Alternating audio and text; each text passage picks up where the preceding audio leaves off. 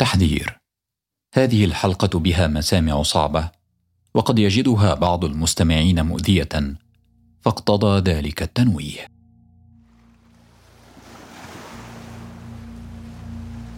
نشوف امرأة ضربت ابنها على بطنها وشعرها محلول ما تخرج من الخمار كان الشعر يداعب طفل كأنه الشعر بيقول ابنها خليك خليك أنا بحميك.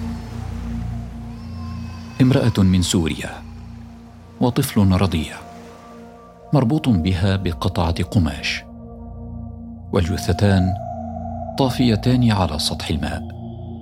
مشهد لن ينساه شمس الدين مرزوق والمشاهد كثيرة لعرب وأفارقة. غرباء لفظهم البحر إلى مقبرة الغرباء. يغتصبوهم يحتضوهم يطلعوهم على مراكب الموت ويجونا جثث هامدة. وهذا حلم هو بأوروبا والحلم ينتهي في مقبرة الغرباء. هنا بحر تونس. كابوس بلا نهاية في الأفق. هنا تغرق الأحلام ويحمل الموج جثث أصحابها. في هذه الحلقة من بودكاست فصول يحملنا بحار تونسي إلى مياه المتوسط. يتذكر سنوات صعبة. ونزور معه الغرباء الذين لفظهم البحر والفقر والقهر. ولم يجدوا حضنا غير التراب. مروى وشير أعدت الحلقة وأنا أحمد خير الدين. معا نروي فصول الحكاية.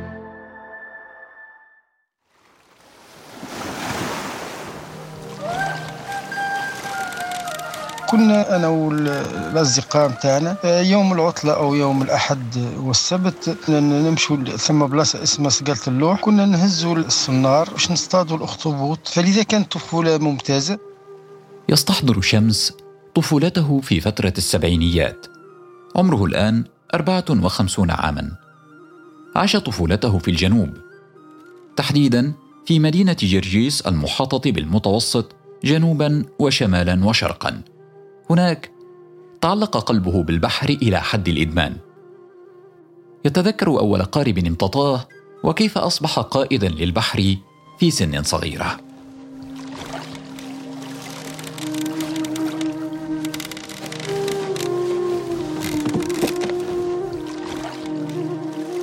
والله حبي للبحر هو حب مترسخ لحد الساعة لأني بديت من عمر صغير معناتها في البحر. مع واحد جاري عنده مركب والمركب بتمسني ياسر اسمها فلسطين. تعلمت البحر وتعلمت قيادة المركب وخذيت زاد رخصة قيادة مركب. كنت بحب البحر حتى لو هو هائج. نعرف البحر بهيج بالنظرات بالتغيرات بلون البحر بالردة والمد. كانت صداقة إلى حد الساعة فما بقدرش أخرج من البحر أكثر من أسبوع عشرة أيام.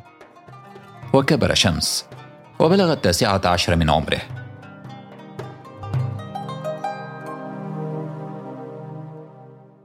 نحن الآن في العام 1985 بفضل تميزه في الدراسة سافر ابن الجنوب التونسي إلى فرنسا لإكمال تخصصه في مجال التقنية.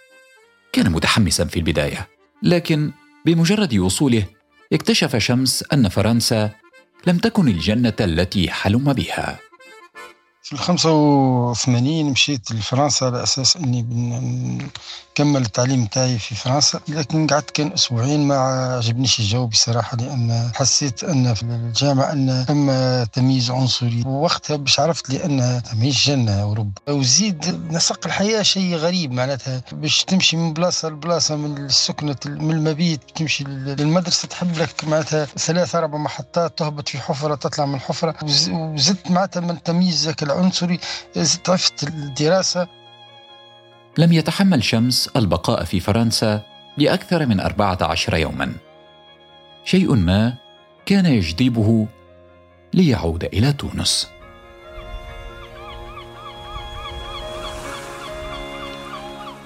وحسيت أن البحر هو أحسن حاجة لي وهو اللي نادالي من فرنسا. فقلت آه، نفسي آه، زايد أنا نكسر في راسي. فروحت ما عادش نقد نواصل مع اللي صار في فرنسا ومع الجاذبية نتاع البحر فقررت أني ندخل البحر. آه، فالحق والدي تفهموا الوضعية. وعاد شمس إلى تونس. مع البحر اكتشف شمس عالما جديدا. عالم غير نظرته للحياة. كبحار كنا نخرجوا على الحدود الليبية كنا نشوفوا في برشا جثث وما نقدوش نتكلموا قبل الثورة. كان تعرفوا لي فما وقتها في 2002 2003 ثم الحصار على القدافي قال لهم القدافي أنا باش نعبي أوروبا بالأفارقة. فساعات نخرجوا للصيد تشوف حاجات أطفال نساء رجال على سطح البحر معناتها منفوخين. منظر بصراحة قعد في ذهنتي حتى لين جات الثورة. بعد اندلاع الثورة التونسية تطوع التونسيون للعمل مع منظمات المجتمع المدني. شمس كان واحدا من هؤلاء.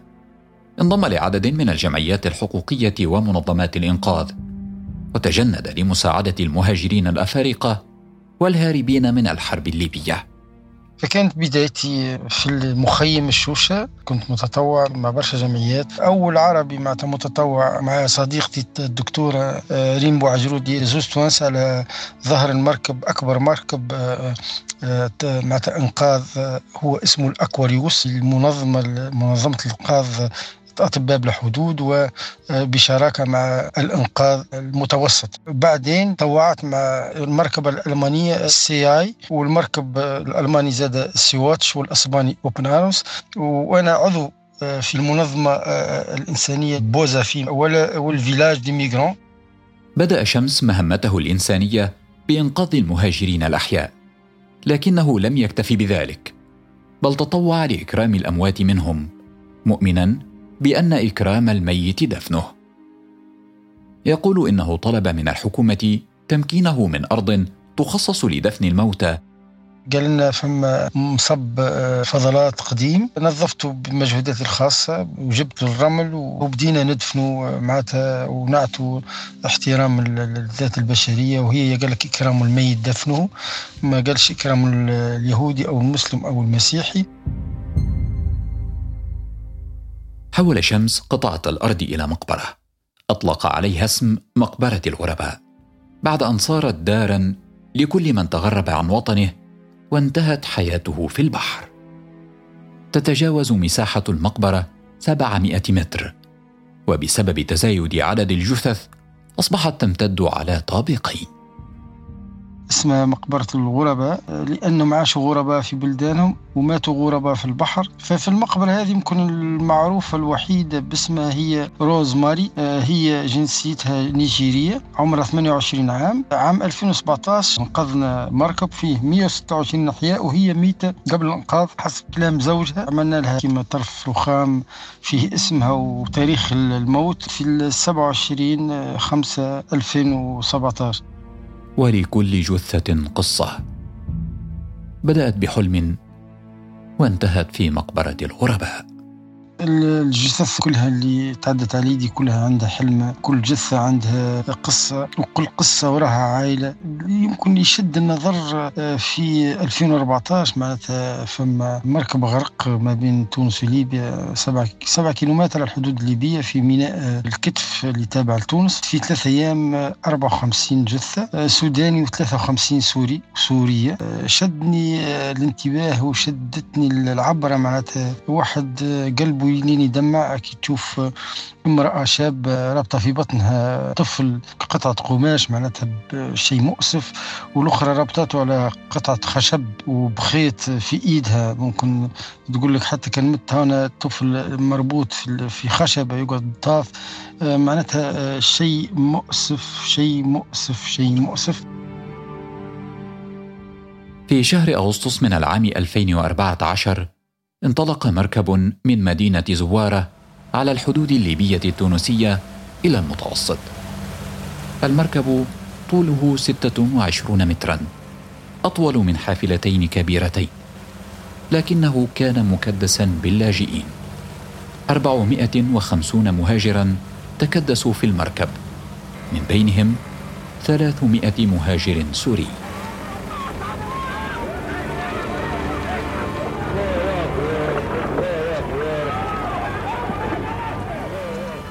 يومها كان شمس كعادته في البحر في مركب الإنقاذ عندما وصله بلاغ. مركب زوارة غرق ومات الركاب. ذهب شمس إلى مكان الحادث ورأى الموت. جثث غدرتها الروح بالكاد غرقى للتو. كان متطوعون إيطاليون في المكان حاولوا إنقاذ بعض المهاجرين وانتشلوا ثمانية وعشرين جثة. جثث كثيرة كانت طافية على سطح البحر. يستحضر شمس تلك المشاهد بحرقة كبيرة. يتذكر مشهدا لمهاجرة سورية. كانت جثتها تطفو على صفحة الماء وطفلها الرضيع مشدود على بطنها بقطعة قماش.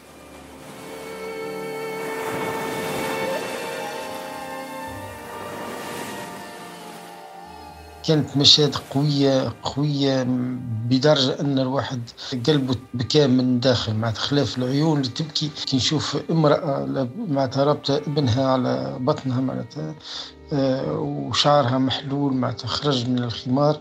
كان الشعر آه، يداعب الطفل آه، وكأنه معناتها يحميه. كان الجمال جمال الشعر وجمال المرأة. كما نعرف جمال سوري عربي أصيل. كأنه الشعر بيقول ابنها خليك خليك أنا بحميك. كانوا كلهم عيونهم مغمضة. شفت معناتها الجمال الرباني اللي على النساء وعلى الشباب الرجال والأطفال الرضع زاد فكان مشهد معناتها مؤثر ولا زال يقعد في الذاكرة إلى آخر العمر. تتداعى في ذاكرة شمس المشاهد والآلام. خلال جولاته في البحر رسخت في ذاكرة شمس مشاهد مؤثرة لمهاجرين أفارقة. تزينوا وتأنقوا قصد التوجه إلى أوروبا.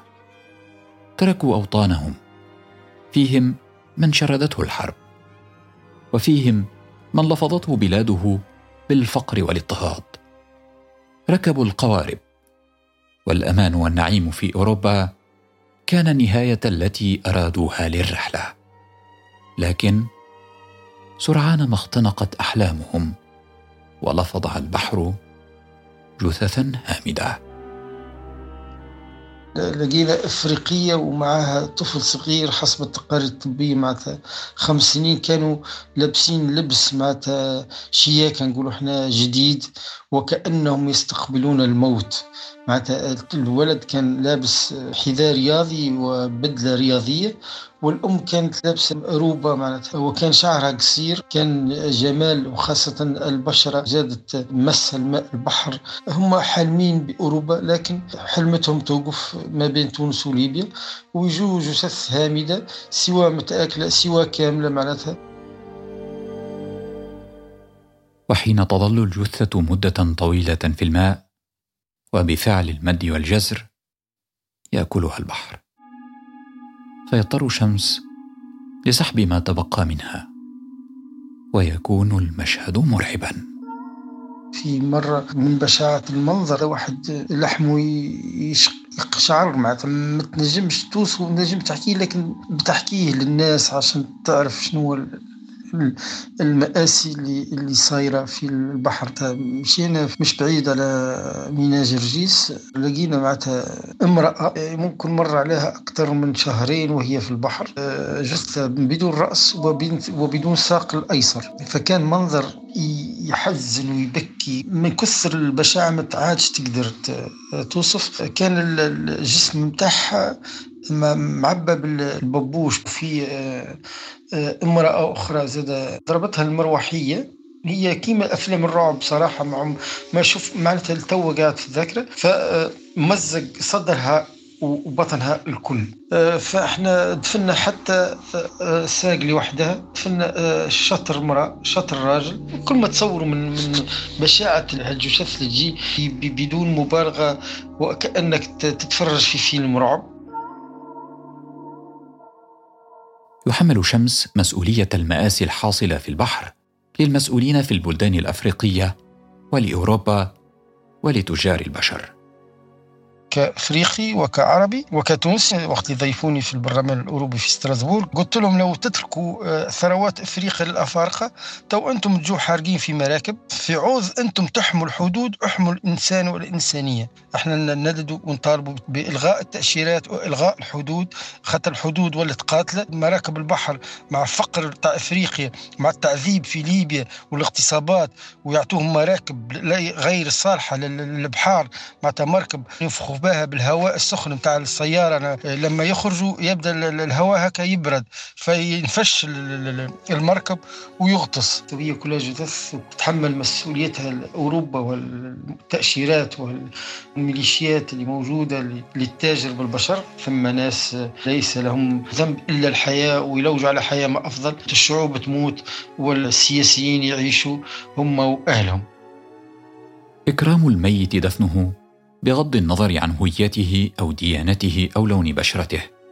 يقول شمس يضع الجثة في حقيبة مخصصة لحفظ الجثث ينقلها إلى المستشفى لإتمام التقارير الطبية ثم يغسلها ويحملها إلى مقبرة الغرباء.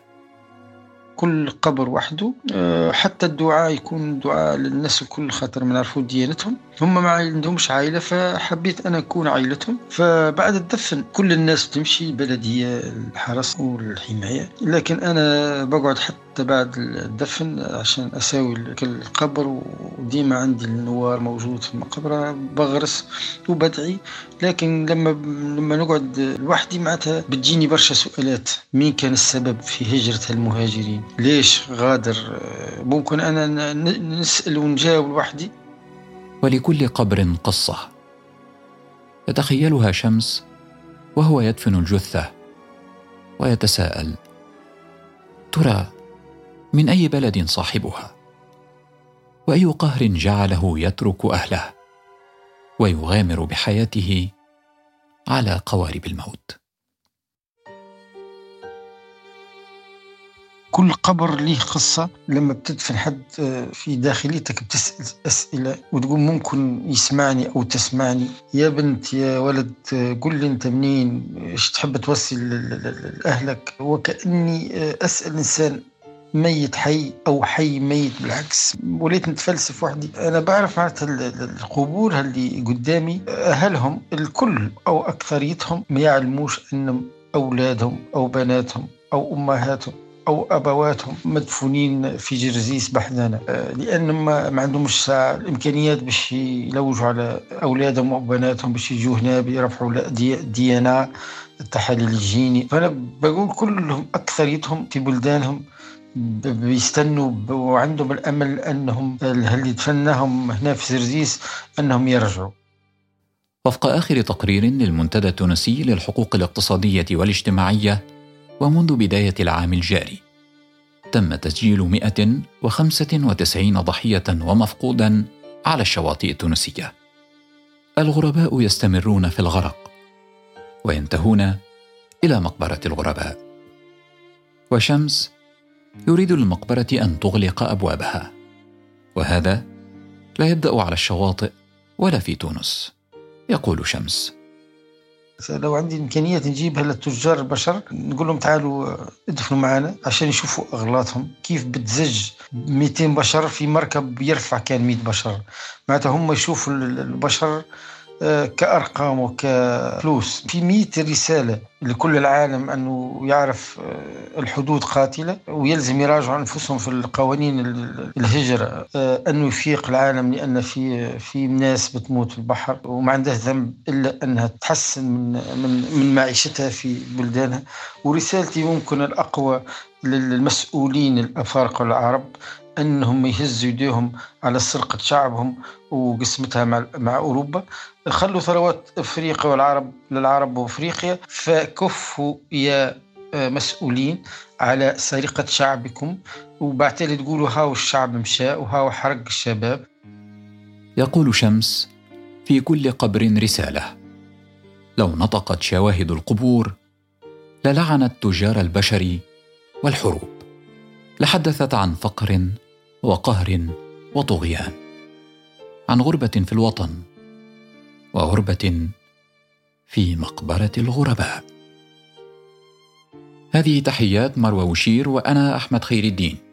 معا نروي فصول الحكاية.